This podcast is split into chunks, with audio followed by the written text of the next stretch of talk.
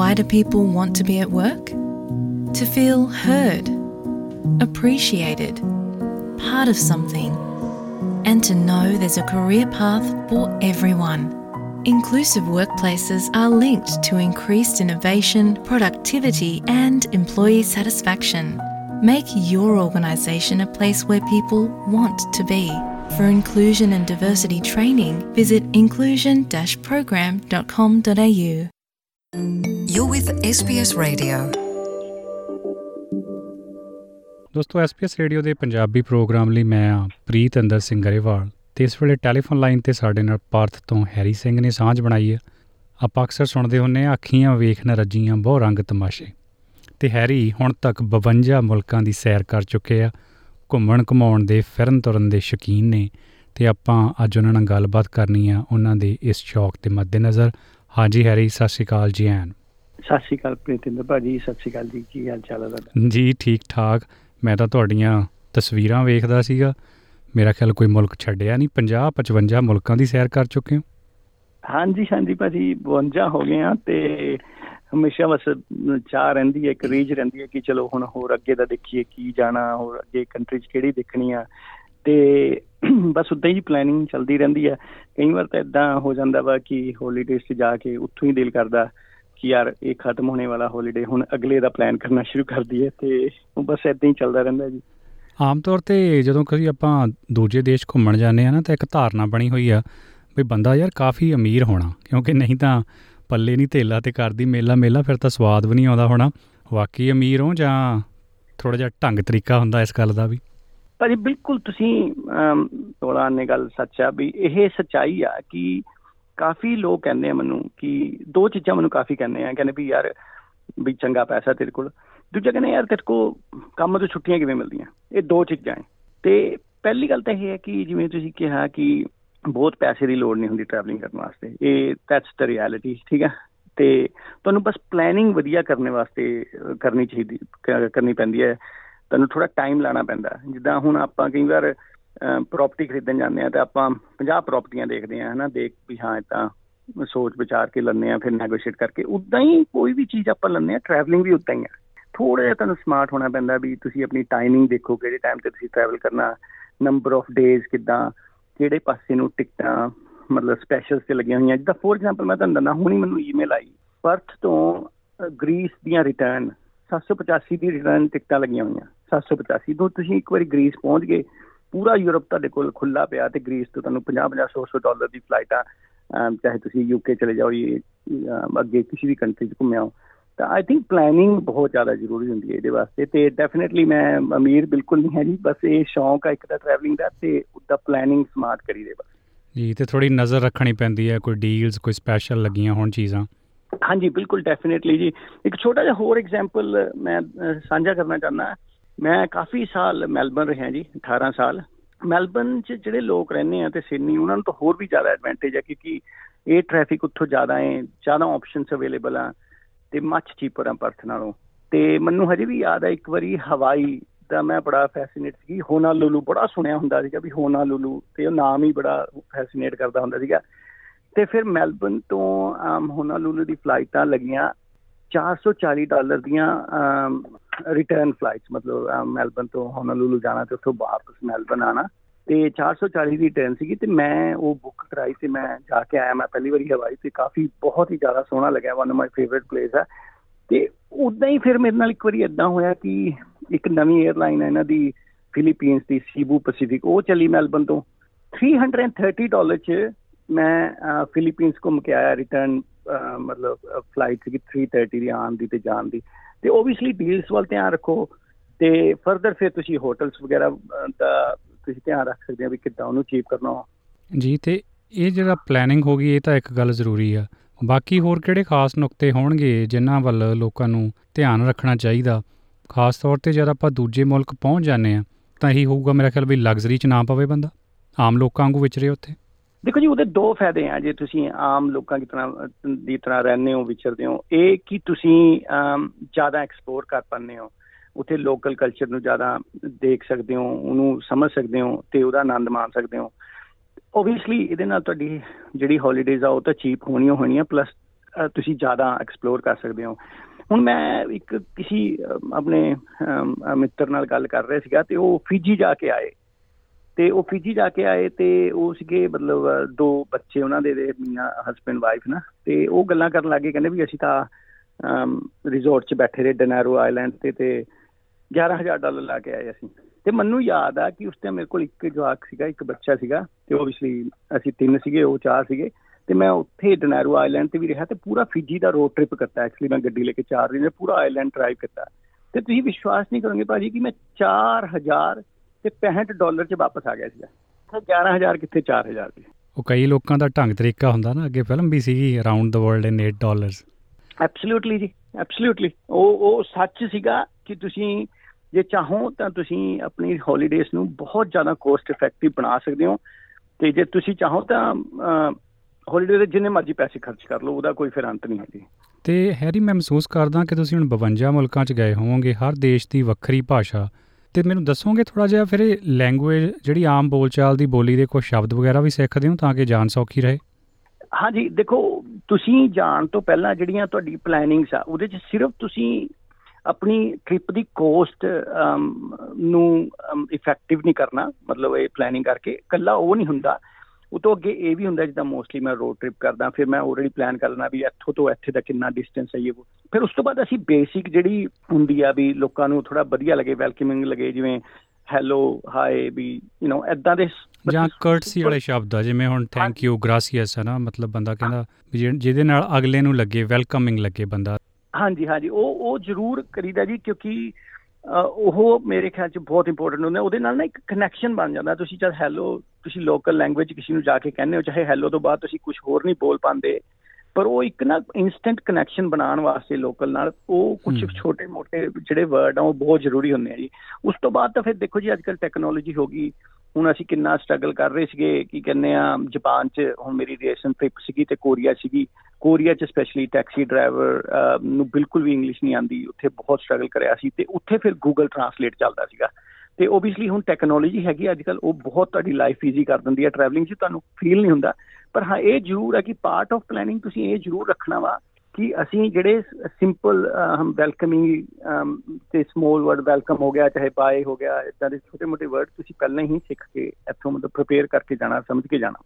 ਜੀ ਤੇ ਆਮ ਤੌਰ ਤੇ ਆਪਣੇ ਤਾਂ ਇਹ ਵੀ ਧਾਰਨਾ ਬਣੀ ਹੋਈ ਹੈ ਨਾ ਦੂਜੇ ਮੁਲਕਾਂ 'ਚ ਖਾਸ ਤੌਰ ਤੇ ਉਹ ਜਿਹੜੇ ਟੂਰਿਸਟ ਕੰਟਰੀਜ਼ ਨਹੀਂ ਹੈਗੇ ਉੱਥੇ ਕਈ ਵਾਰ ਤੁਹਾਨੂੰ ਧੋਖੇ ਦਾ ਸ਼ਿਕਾਰ ਵੀ ਹੁੰਨੇ ਹੋ ਕਈ ਵਾਰ ਕੋਈ ਲੁੱਟਣ ਦੀ ਕੋਸ਼ਿਸ਼ ਵੀ ਕਰਦਾ ਵੀ ਇਹਨੂੰ ਬੜਾ ਪਤਾ। ਸੋ ਉਸ ਲਿਹਾਜ਼ ਨਾਲ ਕਦੇ ਸਮੱਸਿਆ ਤਾਂ ਨਹੀਂ ਆਈ? ਦੇਖੋ ਜੀ ਓਨੈਸਟਲੀ ਇਹ ਜੋ ਤੁਸੀਂ ਕਹਿ ਰਹੇ ਹੋ, ਇਹ ਹੁੰਦਾ।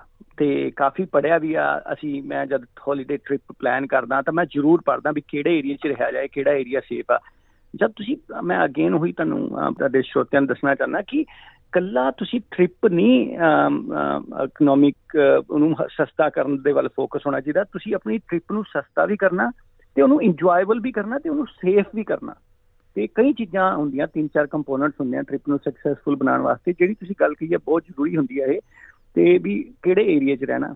ਦੇਖੋ, ਕੋਸ਼ਿਸ਼ ਕਰੋ ਕਿ ਤੁਸੀਂ ਟਰਬਲ ਵਾਲੇ ਏਰੀਆ 'ਚ ਨਾ ਰਹੋ, ਠੀਕ ਹੈ ਯੂਜੂਲੀ ਜੇ ਤੁਸੀਂ ਕਲੱਬਿੰਗ 'ਚੋਂ ਕਲੱਬਿੰਗ ਵਗੈਰਾ ਏਰੀਆ 'ਚ ਥੋੜੀ ਬਹੁਤੀ ਟਰਬਲ ਹੋ ਸਕਦੀ ਆ, ਤਾਂ ਉੱਥੇ ਗਰੁੱਪ 'ਚ ਜੇ ਤੁਹਾਡੇ ਨਾਲ ਹੈਗਾ, ਤੁਸੀਂ ਗਰੁੱਪ ਦਾ ਟੂਰ ਲੈ ਕੇ ਜਾਓ ਜਾਂ ਉੱਦਾਂ ਜਾਓ। ਤੇ ਕੋਸ਼ਿਸ਼ ਕਰੋ ਕਿ ਉਹ ਜਿਹੜੇ ਸੇਫਰ ਏਰੀਆ ਉੱਥੇ ਰਹੋ। ਤੇ ਕੋਸ਼ਿਸ਼ ਕਰੋ ਜੇ ਤੁਹਾਨੂੰ ਬਹੁਤ ਜ਼ਿਆਦਾ ਲੇਟ ਨੂੰ ਤੁਸੀਂ ਬਗਾਨੇ ਸ਼ਹਿਰ 'ਚ ਨਹੀਂ ਲੋੜ ਹੈਗੀ ਰਾਤ ਨੂੰ ਇੱਧਰ ਉੱਧਰ ਜਾਣ ਦੀ ਤਾਂ ਉਹਨੂੰ ਅਵੋਇਡ ਕਰੋ। ਇਹ ਛੋਟੀਆਂ ਛੋਟੀਆਂ ਚੀਜ਼ਾਂ ਹੁੰਦੀਆਂ ਜੀ ਜਿਹੜੀਆਂ ਬੇਸਿਕ ਪ੍ਰੀਕਾਸ਼ਨ ਆਪਾਂ ਇੱਥੇ ਵੀ ਲੰਨੇ ਆਪਣੇ ਸ਼ਹਿਰ 'ਚ ਉਹੀ ਹੁੰਦਾ ਜੀ ਇਹ ਤੇ 52 ਮੁਲਕਾਂ ਦੀ ਗੱਲ ਕਰੀਏ ਹਰੇਕ ਮੁਲਕ ਦੀ ਆਪਣੀ ਖਾਸੀਅਤ ਆਪਣੀ ਵਿਸ਼ੇਸ਼ਤਾ ਹੋਣੀ। ਕੋਈ ਖਾਸ ਨਾਂ ਹੈਗੇ ਜਿਹੜੇ ਤੁਹਾਨੂੰ ਐਨ ਹਿੱਕ ਚ ਵੱਜਦੇ ਵੀ ਯਾਰ ਜੇ ਮੈਨੂੰ ਕਿਸੇ ਨੇ ਪੁੱਛਿਆ ਤਾਂ ਮੈਂ ਆਹ ਤਿੰਨ ਚਾਰ ਮੁਲਕਾਂ ਦਾ ਤਾਂ ਜ਼ਿਕਰ ਕਰਨਾ ਹੀ ਕਰਨਾ। ਦੇਖੋ ਜੀ ਹਰ ਇੱਕ ਜਗ੍ਹਾ ਦੀ ਆਪਣੀ ਇੱਕ ਬਿਊਟੀ ਆ ਤੇ ਇੱਕ ਅਲੱਗ ਤੁਸੀਂ ਮਾਈਂਡ ਸੈਟ ਲੈ ਕੇ ਜਾਂਦੇ ਹੋ ਜਗ੍ਹਾ ਤੇ। ਜਿੱਦਾਂ ਹੁਣ ਬਾਲੀ ਹੋ ਗਿਆ, ਤੁਸੀਂ ਸੋਚਦੇ ਹੋ ਕਿ ਚੱਲ ਬੀਚਸ ਆ ਉੱਥੇ, ਹਨਾ? ਤੇ ਤੁਸੀਂ ਟੋਕੀਓ ਹੋ ਗਿਆ, ਤੁਸੀਂ ਕਹਿੰਦੇ ਆ ਵੀ ਹਾਂ, ਪੂਰਾ ਹਸਲ ਬਸਲ ਦਾ ਸਿਟੀ ਦੇਖਾਂਗੇ ਬਿਲਡਿੰਗਾਂ ਦੇਖਾਂਗੇ ਲਾਈਟਸ ਦੇਖਾਂਗੇ। ਪਰ ਮੇਰੇ ਦਿਮਾਗ 'ਚ ਜੋ ਸਿੱਧਾ ਵੱਜਦਾ ਵਾ ਜੀ ਆਊਟ ਆਫ 52 ਦੇਸ਼ ਮੈਂ ਜਿਹੜੇ ਗਿਆ, ਉਹਨਾਂ ਤੋਂ ਜਿਹੜੀਆਂ ਜਿਹੜੀਆਂ ਸਿਟੀ 'ਚ ਆ ਜਗ੍ਹਾ ਤੇ ਗਿਆ, ਉਹਨਾਂ 'ਚ ਇੱਕ ਅਲਾਸਕਾ ਜੀ। ਉਹ ਜਦ ਮੈਂ ਟ੍ਰਿਪ ਬਣਾਈ, ਪਹਿਲਾਂ ਤਾਂ ਉਧਰ ਪਹੁੰਚਣਾ ਆਸਟ੍ਰੇਲੀਆ ਤੋਂ ਥੋੜਾ ਯੂ نو ਥੋੜਾ ਟ੍ਰਿਕੀ ਆ ਨਾ ਤੇ ਕਿਉਂਕਿ ਯੂਐਸ ਦੀ ਟੈਰੀਟਰੀ ਆ ਥੋੜਾ ਐਕਸਪੈਂਸਿਵ ਹੀ ਆ। ਪਰ ਅਲਾਸਕਾ ਇੱਕ ਇਦਾਂ ਦੀ ਜਗ੍ਹਾ ਜੀ, ਮੈਂ ਹਰ ਇੱਕ ਨੂੰ ਸੁਜੈਸਟ ਕਰਾਂਗਾ ਵੀ ਜੇ ਤੁਸੀਂ ਜਾ ਸਕਦੇ ਹੋ ਟਰੂ ਵਿਲਡਰਨੈਸ ਹੈ ਜੀ, ਉਹ ਟਰੂ ਵਾਈਲਡ ਜਗ੍ਹਾ ਉਹ। ਤੇ ਜਦ ਮੈਂ ਟ੍ਰਿਪ ਪਲਾਨ ਕਰੀ ਸੀ, ਕਾਫੀ ਕਹਿੰਦੇ ਕਹਿੰਦੇ, ਯਾਰ, ਉੱਥੇ ਤਾਂ ਸਨੋ ਹੀ ਪਈ ਰਹਿੰਦੀ ਆ, ਉੱਥੇ ਤਾਂ ਕੁਝ ਹੁੰਦਾ ਹੀ ਨਹੀਂ। ਤੋ ਐਦਾਂ ਦਾ ਨਹੀਂ ਹੈ, ਕਈਆਂ ਦਾ ਆਪਣਾ ਮਾਈਂਡ ਸੈਟ ਐਦਾਂ ਦਾ ਹੋ ਜਾਂਦਾ ਕਿ ਐਦਾਂ ਦਾ, ਪਰ ਅਲਾਸਕਾ ਮੈਂ ਕਹਿੰਦਾ ਵੀ ਇੱਕ ਜਸਟ ਸਟੈਂਡ ਆਊਟ ਪਲੇਸ ਆ, ਬਹੁਤ ਬਿਊਟੀਫੁਲ ਜਗ੍ਹਾ ਜੀ, ਉਹ ਮਤਲਬ ਅਨਟੱਚ ਨੈਚੁਰਲ ਬਿਊਟੀ ਹੈ ਜੀ ਉੱਥੇ। ਤੇ ਦੂਜਾ ਹੋ ਗਿਆ ਜੀ ਹਵਾਈ, ਉਹ ਵੀ ਯੂਐਸ ਦੀ ਇੱਕ ਸਟੇਟ ਆ। ਉਹ ਵੀ ਇੱਕ ਜਗ੍ਹਾ ਮੈਂ ਕਹ ਰਿਹਾ ਵੀ ਇੱਕ ਬਹੁਤ ਹੀ ਜ਼ਿਆਦਾ ਵਧੀਆ ਜਗ੍ਹਾ ਉੱਥੇ ਜ਼ਰੂਰ ਜਾਣਾ ਚਾਹੀਦਾ। ਮੈਲਬਨ ਵਾਲੇ ਤਾਂ ਲੱਕੀ ਆ ਮੈਲਬਨ ਸਿਡਨੀ ਡਾਇਰੈਕਟ ਫਲਾਈਟਾਂ ਚੱਲਦੀਆਂ ਉਧਰ ਨੂੰ। ਤੇ ਇੱਕ ਚੀਜ਼ ਹੋਰ ਮੈਂ ਕਰਾਂਗਾ ਜੀ, ਮੈਂ ਪਿਛਲੇ 2 ਸਾਲ ਪਹਿਲਾਂ 2022 ਚ ਸੌਰੀ ਇਨਫੈਕਟ 2022 ਚ ਪਿਛਲੇ ਸਾਲ ਮੈਂ ਯੂਰਪ ਗਿਆ ਸੀ ਕਾਫੀ ਕੰਟਰੀਆਂ ਤੇ। ਉਹਨਾਂ ਚ ਇੱਕ ਕੰਟਰੀ ਮੇਰੇ ਬਹੁਤ ਦੇਰ ਦੀ ਮੇਰਾ ਮਨ ਸੀਗਾ ਜਾਣ ਦਾ ਆਈਸਲੈਂਡ ਤੇ ਆਈਸਲੈਂਡ ਅਸੀਂ ਪੂਰਾ ਮਤਲਬ ਰਿੰਗ ਰੋਡ ਕਹਿੰਦੇ ਆ ਉਹਨੂੰ, ਉਹ ਕੱਤਾ ਤੇ ਆਈਸਲੈਂਡ ਇਸ ਬਹੁਤ ਫੈਸੀਨੇਟਿੰਗ ਹੈ ਜੀ, ਉੱਥੇ ਉਹ ਬਹੁਤ ਜ਼ਿਆਦਾ ਸਟੈਂਡ ਆਊਟ ਕਰਦਾ, ਮੇਰੇ ਹਜੇ ਵੀ ਦਿਲ ਦੇ ਬਹੁਤ ਜ਼ਿਆਦਾ ਕਰੀਬ ਹੈ ਜੀ ਤੇ ਉਹ ਮੈਂ ਪਹਿਲਾਂ ਇੱਕ ਮੋਲਡੀਵਸ ਵੀ ਗਿਆ ਸੀਗਾ ਜੀ ਮੋਲਡੀਵਸ ਇੱਕ ਮੋਲਡੀਵਸ ਔਰ ਮੈਂ ਇਹ ਕਹਿ ਸਕਦਾ ਵੀ ਉਹ ਮੋਲਡੀਵਸ ਇੱਕ ਐਸੀ ਜਗ੍ਹਾ ਜਿਹੜੀਆਂ, ਜਿਹੜਾ ਐਕਚੁਅਲ ਜਗ੍ਹਾ ਕੰਟਰੀ ਹੈ ਜਿਹੜੀ, ਉਹ ਪਿਕਚਰਸ ਤੋਂ ਵੀ ਜ਼ਿਆਦਾ ਸੋਹਣਾ ਹੈ। ਮਤਲਬ ਇੰਨਾ ਜ਼ਿਆਦਾ ਸੋਹਣਾ ਹੈ। ਪਰ ਓਬਵੀਅਸਲੀ ਡੈਸਟੀਨੇਸ਼ਨ ਆ ਜੀ, ਜੇ ਤੁਸੀਂ ਆਪਣੇ ਪਾਰਟਨਰ ਜਾ ਜਾ ਰਹੇ ਹੋ, ਚਾਹੇ ਹਨੀਮੂਨ ਡੈਸਟੀਨੇਸ਼ਨ ਆ, ਚਾਹੇ ਤੁਸੀਂ ਕੋਈ ਮੈਰਿਜ ਐਨੀਵਰਸਰੀ ਸੈਲੀਬ੍ਰੇਟ ਕਰਨੇ ਆ, ਉਹ ਉਦਾਂ ਦੇ ਕਾਈਂਡ ਵਾਸਤੇ ਉਦਾਂ ਦੇ ਮਾਹੌਲ ਦਾ ਬਿਲਕੁਲ ਉਦਾਂ ਦੇ ਮਾਹੌਲ ਨੂੰ ਚਾਰ ਚੰਦ ਲਾ ਦਿੰਦਾ ਜੀ, ਮੈਂ ਵੇਖਦਾ ਫਿਲਮੀ ਸਤਾਰੇ ਬਹੁਤ ਜਾਂਦੇ ਆ ਉੱਥੇ, ਖਾਸ ਤੌਰ ਤੇ ਆ ਜਿਹੜਾ ਤੁਸੀਂ ਗੱਲ ਕੀਤੀ ਆ ਵੀ ਵਿਆਹ ਤੋਂ ਬਾਅਦ ਨਵੇਂ ਵਿਆਹੇ ਜੋੜੇ ਉੱਥੇ ਘੁੰਮਣ ਘਮਾਉਣ ਦੇ ਸ਼ਕੀਨ ਹੁੰਦੇ ਆ, ਨੀਲਾ ਅਸਮਾਨ, ਨੀਲਾ ਪਾਣੀ, ਸਾਫ਼ ਸੁਥਰਾ ਤੇ ਕਪਾਹੀ ਬੱਦਲ। ਉਹ ਤਾਂ ਮਤਲਬ ਫੋਟੋਆਂ 'ਚ ਹੀ ਇੰਨਾ ਸੋਹਣਾ ਲੱਗਦਾ ਤੇ ਅਸਲ ਮਾਨਿਆਂ 'ਚ ਕੈਮਰੇ ਦੀ ਅੱਖ ਬੋਲਦੀ ਜਦ ਉਦੋਂ ਵੇਖਿਆ ਹੋ ਤਾਂ, ਕਿਉਂ ਨਹੀਂ?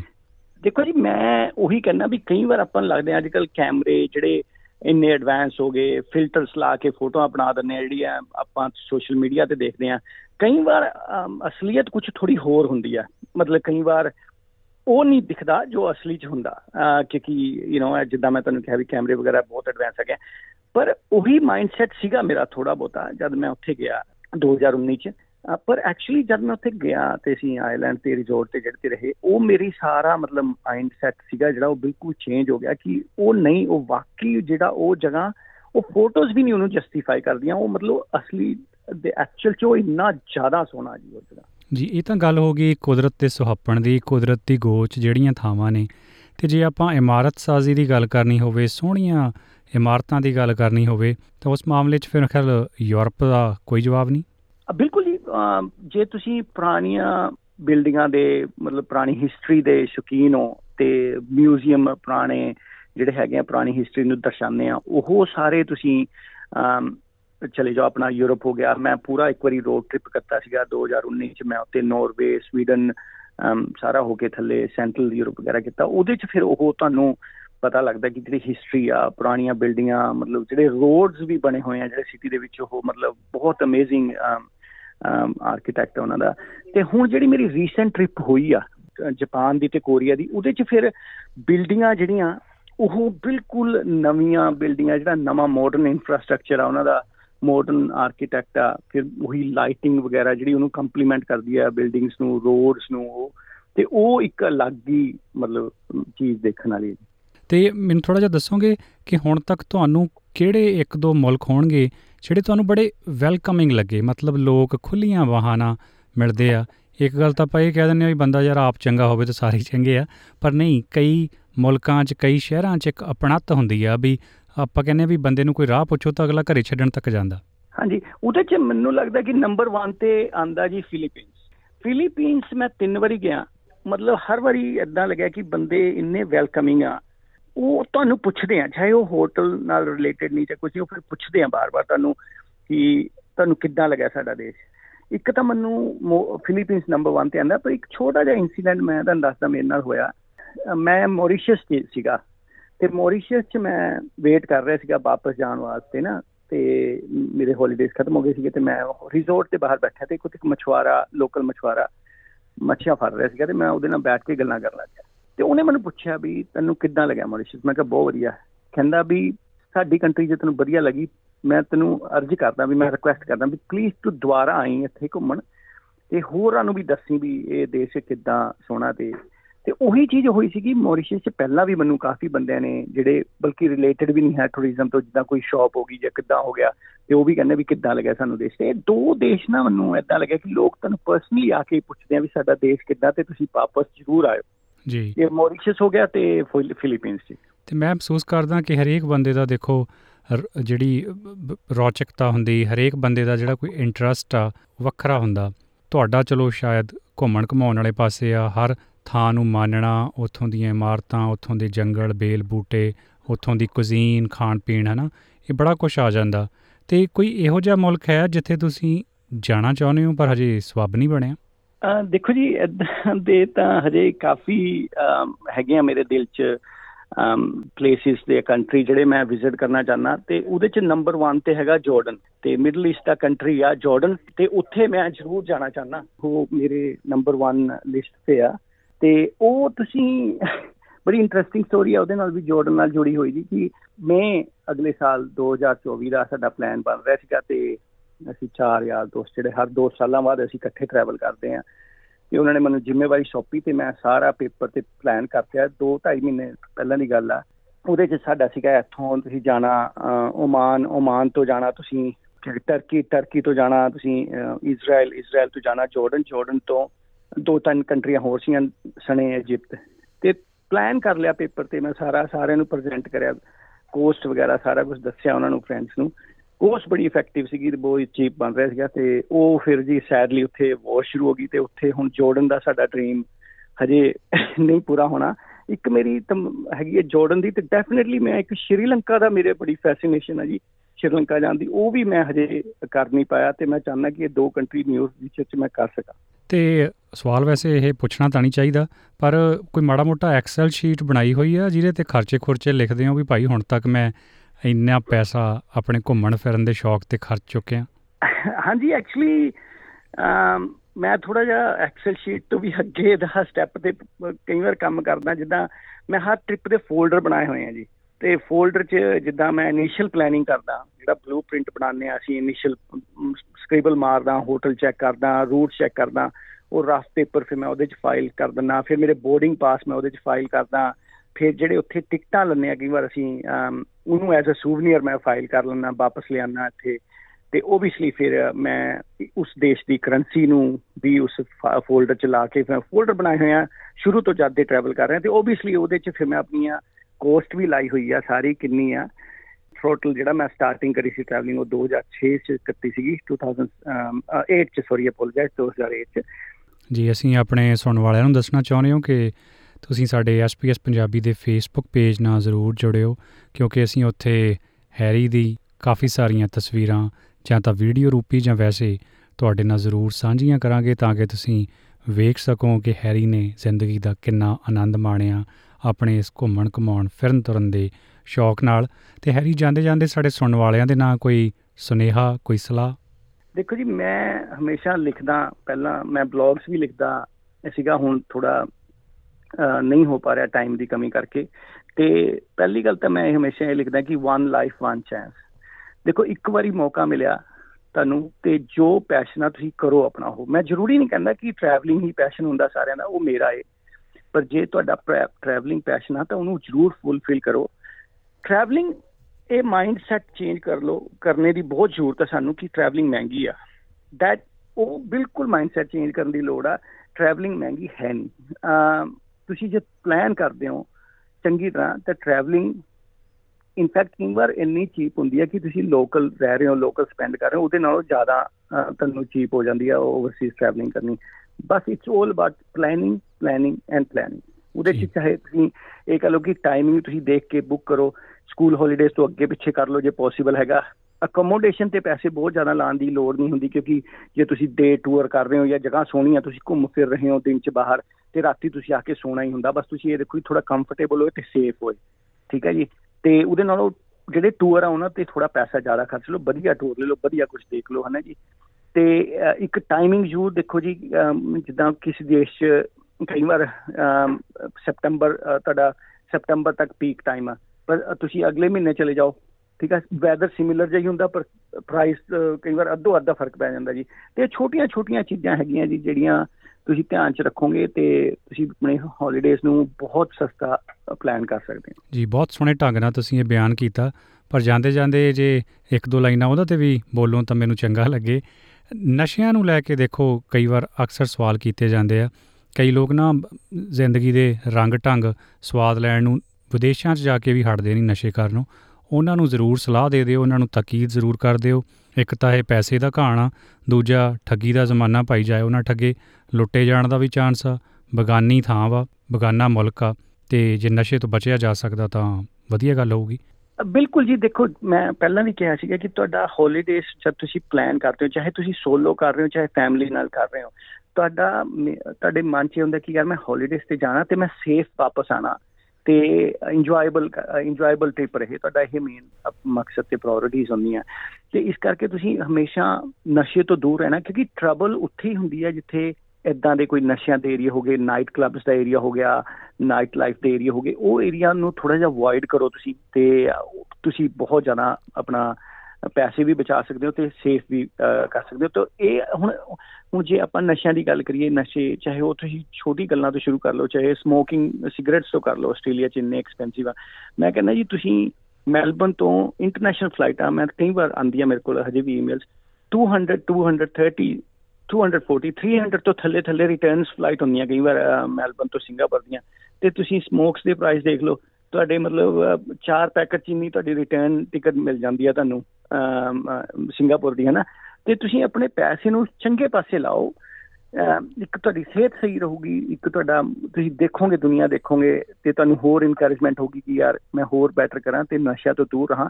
ਆਈ ਥਿੰਕ ਟਰੈਵਲਿੰਗ ਜਦ ਤੁਸੀਂ ਕਰਦੇ ਹੋ, ਕਈ ਵਾਰ ਤੁਹਾਡਾ ਉਧਰਲੇ ਪਾਸੇ ਫੋਕਸ ਹੋ ਜਾਂਦਾ ਕਿ ਯਾਰ ਮੈਂ ਆਪਣੇ ਪੈਸੇ ਸਹੀ ਪੈਸੇ ਲਾਣੇ ਆ, ਤਾਂ ਉਹ ਕਈ ਵਾਰ ਇਹ ਵੀ ਹੈ ਕਿ ਨਸ਼ਿਆਂ ਨੂੰ ਛੱਡ ਕੇ ਬੰਦਾ ਜਿਹੜਾ ਨਸ਼ਿਆਂ ਤੇ ਲਾਂਦਾ, ਉਹ ਫਿਰ ਟਰੈਵਲਿੰਗ ਵੱਲ ਆਪਣਾ ਲਾਣਾ ਸ਼ੁਰੂ ਕਰ ਦਿੰਦਾ। ਤਾਂ ਇਹ ਤੁਹਾਡੀ ਗੱਲ ਜਿਹੜੀ ਤੁਸੀਂ ਕਹੀ ਹੈ ਜੀ, ਬਹੁਤ ਜ਼ਰੂਰੀ ਹੈ ਕਿ ਨਸ਼ਾ ਵੱਲੋਂ ਧਿਆਨ ਬਿਲਕੁਲ ਨਹੀਂ ਹੋਣਾ ਚਾਹੀਦਾ ਤੇ ਇਧਰਲੇ ਪਾਸੇ ਲਾਓ ਆਪਣੇ ਪੈਸੇ ਨੂੰ ਸਹੀ ਜਗ੍ਹਾ ਡਿਵਰਟ ਕਰੋ। ਤੇ ਬੰਦਾ ਟਰਬਲ ਤੋਂ ਵੀ ਬਚਦਾ। दारू ਪੀਤੀ ਚ ਕੋਈ ਖਾਦੇ ਪੀਤੇ ਚ ਕਿਸੇ ਦੇ ਮਾਰੋਗੇ ਕਿਸ ਤੋਂ ਖਾਓਗੇ ਬਗਾਨਾ ਮੁਲਕ ਬਗਾਨਾ ਸ਼ਹਿਰ ਉਧਰੋਂ ਫਿਰ ਪੁਲਿਸ ਵਾਲਿਆਂ ਨੇ ਵੀ ਪੈਸੇ ਝਾੜਨੇ ਆ ਤੇ ਨਾਲੇ ਜਿਹੜਾ ਲੌਕਅਪ ਚ ਰੱਖਣਾ ਰਾਤ ਨੂੰ ਵਾਧੂ ਆ। ਹਾਂਜੀ ਬਿਲਕੁਲ ਤੇ ਸਭ ਤੋਂ ਵੱਡੀ ਗੱਲ ਤੁਸੀਂ ਜੇ ਜੇ ਤੁਸੀਂ ਇੱਕ 15 ਦਿਨਾਂ ਦੀ ਟ੍ਰਿਪ ਤੇ ਗਏ ਹੋ ਤੇ ਤੁਸੀਂ ਐਦਾਂ ਦੀ ਪ੍ਰੋਬਲਮ ਤੁਹਾਨੂੰ ਫੇਸ ਹੋਗੀ ਪਹਿਲੇ ਦੂਜੇ ਤੀਜੇ ਚੌਥੇ ਦਿਨ ਤੇ ਉਹ ਜਿਹੜੀ ਬਾਕੀ ਦੀ ਟ੍ਰਿਪ ਆ ਤੁਸੀਂ ਇੰਜੋਏ ਕਰ ਹੀ ਨਹੀਂ ਪਾਓਗੇ। ਚਾਹੇ ਉਹ ਤੁਸੀਂ ਕੋਈ ਸੱਟ ਫੇਟ ਲੱਗੀ ਉਹਦੇ ਪੇਨ ਕਰਕੇ ਜਾਂ ਤੁਸੀਂ ਮੈਂਟਲ ਟਰਾਮਾ ਹੋ ਗਿਆ ਉਹਦੇ ਕਰਕੇ ਤੇ ਜਾਂ ਐਸੋਸੀਏਟਿਡ ਜਿਹੜੀਆਂ ਤੁਹਾਡੇ ਖਰਚੇ ਹੋ ਗਏ ਉਸ ਇੰਜਰੀ ਤੋਂ ਉਹਦੇ ਕਰਕੇ। ਦੇਖੋ ਜੀ ਇੰਜਰੀਜ਼ ਵਗੈਰਾ ਹੋ ਜਾਂਦੀਆਂ ਕਈ ਵਾਰ। ਮੈਂ ਇੱਕ ਵਾਰੀ ਤੁਹਾਨੂੰ ਕੁਇਕਲੀ ਦੱਸਣਾ ਚਾਹੁੰਦਾ, ਮੈਂ ਅਲਾਸਕਾ ਗਿਆ ਤੇ ਉੱਥੇ ਮੈਂ ਰਿਵਰ ਕ੍ਰੋਸ ਕਰਦੇ ਕਰਦੇ ਮੈਂ ਡਿੱਗ ਪਿਆ। ਠੀਕ ਆ, ਹੁਣ ਅਲਾਸਕਾ ਵਾਈਲਡ ਆ ਮੈਂ ਆਪਣੇ ਆਪ ਨੂੰ ਮੇਰੇ ਮੱਥੇ ਤੇ ਸੱਟ ਲੱਗੀ ਤੇ ਮੈਂ ਆਪਣੇ ਆਪ ਨੂੰ ਡਰਾਈਵ ਕਰਕੇ 30 ਮਾਈਲ ਪਿੱਛੇ ਛੋਟੇ ਜਿਹੇ ਪਿੰਡ 'ਚ ਲੈ ਕੇ ਗਿਆ ਤੇ ਸਟਿਚਸ ਕਰਵਾਏ, ਹਨਾ? ਕੋਈ ਗੱਲ ਨਹੀਂ ਜੀ, ਦੇਖੋ ਛੋਟੇ-ਮੋਟੇ ਇਨਸੀਡੈਂਟ ਕਦੀ ਹੋ ਜਾਂਦੇ ਆ। ਤੁਸੀਂ ਜੇ ਤੁਸੀਂ ਟਰੈਵਲ ਕਰ ਰਹੇ ਹੋ, ਤੁਸੀਂ ਐਡਵੈਂਚਰਸ ਹੋ, ਹੁਣ ਮੈਂ ਮਾਉਂਟ ਫੂਜੀ ਦੀ ਹਾਈਕ ਕੀਤੀ ਜੀ। ਮਾਉਂਟ ਫੂਜੀ ਜਾਪਾਨ ਦਾ ਸਭ ਤੋਂ ਟੋਲੈਸਟ ਟੋਲੈਸਟ ਜਿਹੜਾ ਹੈਗਾ ਮਾਊਂਟਨ ਹੈਗਾ, ਮੈਂ ਉੱਥੇ ਦੀ ਹਾਈਕ ਕੀਤੀ। ਤੇ ਉਹਦੇ ਚ ਮਾੜਾ ਮੋਟਾ ਜੀ ਉੱਪਰ ਥੱਲੇ ਹੋ ਜੇ ਚੋਕੇ ਹੋ ਜਾਂਦਾ। ਤੇ ਪਰ ਘੱਟ ਤੋਂ ਘੱਟ ਤੁਹਾਨੂੰ ਇਹ ਹੈ ਕਿ ਤੁਸੀਂ ਕੁਝ ਐਡਵੈਂਚਰ ਕਰਦੇ ਹੋਏ ਕੁਝ ਅਚੀਵ ਕਰਦੇ ਹੋਏ ਤੁਹਾਡੇ ਸੱਟ ਫੇਟ ਲੱਗੀ ਹੈ। ਨਾ ਕਿ ਤੁਸੀਂ ਕਿਸੇ ਗਲਤ ਏਰੀਆ 'ਚ ਜਾ ਕੇ ਕਿਸੇ ਤੋਂ ਸੱਟ ਫੇਟ ਖਾ ਕੇ ਆਏ ਹੋ। ਤੇ ਇਸ ਗੱਲ ਤੋਂ ਮੇਰਾ ਧਿਆਨ ਜਾਂਦਾ ਫਿਰ ਇੰਸ਼ੋਰੈਂਸ ਵੀ ਲਾਜ਼ਮੀ ਹੋਣੀ ਆ ਹਨਾ? ਇਹ ਬੀਮੇ ਤੋਂ ਬਿਨਾਂ ਤਾਂ ਤੁਰਨਾ ਹੀ ਨਹੀਂ ਚਾਹੀਦਾ। ਦੇਖੋ ਜੀ ਇੰਸ਼ੋਰੈਂਸ ਟਰੈਵਲ ਇੰਸ਼ੋਰੈਂਸ ਤਾਂ ਸਭ ਤੋਂ ਜ਼ਰੂਰੀ ਹੈ ਜੀ। ਮੈਂ ਅੱਜ ਤੱਕ ਕਦੀ ਵੀ ਜਿੱਥੇ ਵੀ ਟਰੈਵਲ ਕਰਤਾ ਮੈਂ ਨਹੀਂ ਬਿਨਾ ਟਰੈਵਲਿੰਗ ਇੰਸ਼ੋਰੈਂਸ ਤੋਂ ਗਿਆ। ਅੱਛਾ ਇੱਕ ਟਰੈਵਲ ਇੰਸ਼ੋਰੈਂਸ ਦੀ ਵੀ ਮਿਥ ਕਿ ਉਹ ਮਹਿੰਗੀ ਆ ਉਹਦਾ ਵੀ ਮੈਂ ਤੁਹਾਨੂੰ ਦੱਸਦਾ ਕਿ ਦੋ ਤਿੰਨ ਨਾ ਆਪਣੇ ਸਰਚਿੰਗ ਕੋਈ ਵੀ ਚੀਜ਼ ਚਾਹੇ ਤੁਸੀਂ ਹੋਟਲ ਆ, ਉਹਨੂੰ ਵੀ ਸਰਚ ਕਰਨਾ ਦੋ ਤਿੰਨ ਵੈਬਸਾਈਟਸ ਤੇ, ਫਿਰ ਤੁਸੀਂ ਬੁੱਕ ਕਰਾਣਾ ਜੇ ਤੁਸੀਂ ਕੋਸਟ ਇਫੈਕਟਿਵ ਕਰਨੀ ਆਪਣੀ ਟ੍ਰਿਪ ਉਦਾਂ ਹੀ ਟਰੈਵਲ ਇੰਸ਼ੋਰੈਂਸ ਵੀ ਉਦਾਂ ਹੀ ਆ ਕਿ ਤੁਸੀਂ ਇੱਕ ਫਾਈਂਡਰ ਕੰਪਨੀਆਂ ਤੇ ਇੱਕ ਕੰਪੇਅਰ ਦਾ ਟਰੈਵਲ ਕੁਝ ਕੰਪਨੀ ਹੈਗੀਆਂ, ਤੁਸੀਂ ਉਹਨਾਂ ਨਾਲ ਕੰਪੇਅਰ ਕਰਕੇ ਫਿਰ ਤੁਸੀਂ ਉੱਥੇ ਲੈ ਸਕਦੇ ਹੋ। ਮੈਂ ਹੁਣ ਤੁਸੀਂ ਸ਼ਰੋਤੇ ਆਪਣੇ ਥੋੜੇ ਸਰਪ੍ਰਾਈਜ਼ ਹੋਣਗੇ। ਮੈਂ ਬਾਲੀ ਜਾ ਕੇ ਆਇਆ ਇਸ ਇਸ ਸਾਲ ਅਪ੍ਰੈਲ ਚ, ਜਿਹੜੀ ਟਰੈਵਲ ਇੰਸ਼ੋਰੈਂਸ ਸੀਗੀ ਜੀ ਉਹ ਮੈਨੂੰ 65 ਡਾਲਰ ਪਈ। ਜੀ। ਦੋ ਬੰਦੇ। ਠੀਕ ਹੈ? ਤੇ ਇਸ ਕਰਕੇ ਟਰੈਵਲ ਇੰਸ਼ੋਰੈਂਸ ਜ਼ਰੂਰ ਲੈ ਕੇ ਜਾਣੀ ਹੈ ਉਹਨੂੰ ਚੈੱਕ ਕਰਨਾ ਉਹ ਵੀ ਉਦਾਂ ਹੀ ਸਮਾਰਟਲੀ ਬਾਏ ਕਰਨੀ ਹੈ ਜਿੱਦਾਂ ਆਪਾਂ ਹੋਟਲ ਬਾਏ ਕਰ ਰਹੇ ਹਾਂ ਫਲਾਈਟਸ ਬਾਏ ਕਰ ਰਹੇ ਹਾਂ। ਠੀਕ ਹੈ ਜੀ? ਤੇ ਉਹ ਬਹੁਤ ਜ਼ਿਆਦਾ ਜ਼ਰੂਰੀ ਹੈ। ਹੁਣ ਮੈਂ ਤੁਹਾਨੂੰ ਦੁਆਰਾ ਇਨਸੀਡੈਂਟ ਜਿਹੜਾ ਪਹਿਲਾਂ ਦੱਸਿਆ ਸੀਗਾ ਵੀ ਮੈਂ ਅਲਾਸਕਾ ਮੇਰੇ ਸੱਟ ਲੱਗ ਗਈ ਮੈਨੂੰ ਚੇਤਾ ਜੀ ਮੇਰੇ 1200 ਡਾਲਰ ਲੱਗੇ ਸੀ ਚਾਰ ਸਟਿਚਸ ਦੇ ਕਿਉਂਕਿ U S A specially Alaska 'ਚ ਬਹੁਤ ਮਹਿੰਗਾ ਸਾਰਾ ਕੁਝ ਤੇ 1200 ਡਾਲਰ ਲੱਗੇ ਸੀ। ਜੇ ਮੈਂ ਟਰੈਵਲ ਇੰਸ਼ੋਰੈਂਸ ਨਾ ਲੈ ਕੇ ਗਿਆ ਹੁੰਦਾ, ਤਾਂ ਦੇਖੋ ਜੀ, ਉਹ 1200 ਡਾਲਰ ਮੈਨੂੰ ਜੇਬ ਚੋਂ ਲਾਣੇ ਪੈਣੇ ਸੀਗੇ। ਨੋਟ ਓਨਲੀ ਕਿ ਮੈਨੂੰ 1200 ਜੇਬ ਚਲਾਣੇ ਪੈਣੇ ਸੀਗੇ। ਪਲੱਸ ਉਹਦੇ ਕਰਕੇ ਮੈਨੂੰ ਇੱਕ ਸਟ੍ਰੈਸ ਹੋ ਜਾਣੀ ਸੀ ਤੇ ਬਾਕੀ ਦੀ ਹੌਲੀਡੇ ਮੈਂ ਇੰਜੋਏ ਨਹੀਂ ਕਰ ਪਾਣੀ ਸੀ। ਕਿਉਂਕਿ ਮੇਰੇ ਕੋਲ ਟਰੈਵਲ ਇੰਸ਼ੋਰੈਂਸ ਸੀਗੀ, ਮੈਨੂੰ ਪੀਸ ਆਫ ਮਾਈਂਡ ਸੀਗਾ ਕਿ ਯਾਰ ਕੋਈ ਗੱਲ ਨਹੀਂ, ਮੇਰੇ 1200 ਡਾਲਰ ਵਾਪਸ ਆਸਟ੍ਰੇਲੀਆ ਜਾਊਂਗਾ ਕਲੇਮ ਪਾਉਂਗਾ ਤੇ ਮੈਨੂੰ ਮਿਲ ਜਾਣਗੇ। ਜੀ ਬਹੁਤ ਬਹੁਤ ਮਿਹਰਬਾਨੀ ਹੈਰੀ ਇਹ ਸਾਰੇ ਸੁਝਾਅ ਦੇਣ ਲਈ ਤੇ ਉਮੀਦ ਕਰਦੇ ਹਾਂ ਕਿ ਤੁਸੀਂ ਚੜ੍ਹਦੀ ਕਲਾ 'ਚ ਰਹੋਗੇ। ਤੇ ਜੇ ਤੁਹਾਡੇ ਮਨ ਮੰਦਰ 'ਚ ਇੱਕ ਸੁਪਨਾ ਸਜਾਇਆ ਹੋਇਆ ਕਿ ਮੈਂ ਆਹ ਮੁਲਕ ਘੁੰਮਣੇ ਆ ਸਾਡੀਆਂ ਸ਼ੁਭਕਾਮਨਾਵਾਂ ਤੁਹਾਡੇ ਨਾਲ ਨੇ ਤੇ ਗਾਹੇ ਬਖਾਏ ਆਉਣ ਵਾਲੇ ਸਮੇਂ 'ਚ ਵੀ ਅਸੀਂ ਕੋਸ਼ਿਸ਼ ਕਰਾਂਗੇ ਤੁਹਾਡੀਆਂ ਯਾਤਰਾ ਨਾਲ ਜੁੜੀਆਂ ਰੌਚਕ ਗੱਲਾਂ ਆਪਣੇ ਸੁਣਨ ਵਾਲਿਆਂ ਤੱਕ ਪਹੁੰਚਦੀਆਂ ਕਰਨ ਦੀ। ਅੱਜ ਸਮਾਂ ਦੇਣ ਲਈ ਬੜੀ ਮਿਹਰਬਾਨੀ। ਧੰਨਵਾਦ। ਧੰਨਵਾਦ। ਥੈਂਕ ਯੂ ਵੈਰੀ ਮਚ ਭਾਈ। ਧੰਨਵਾਦ ਬਹੁਤ ਬਹੁਤ You're with SBS Radio.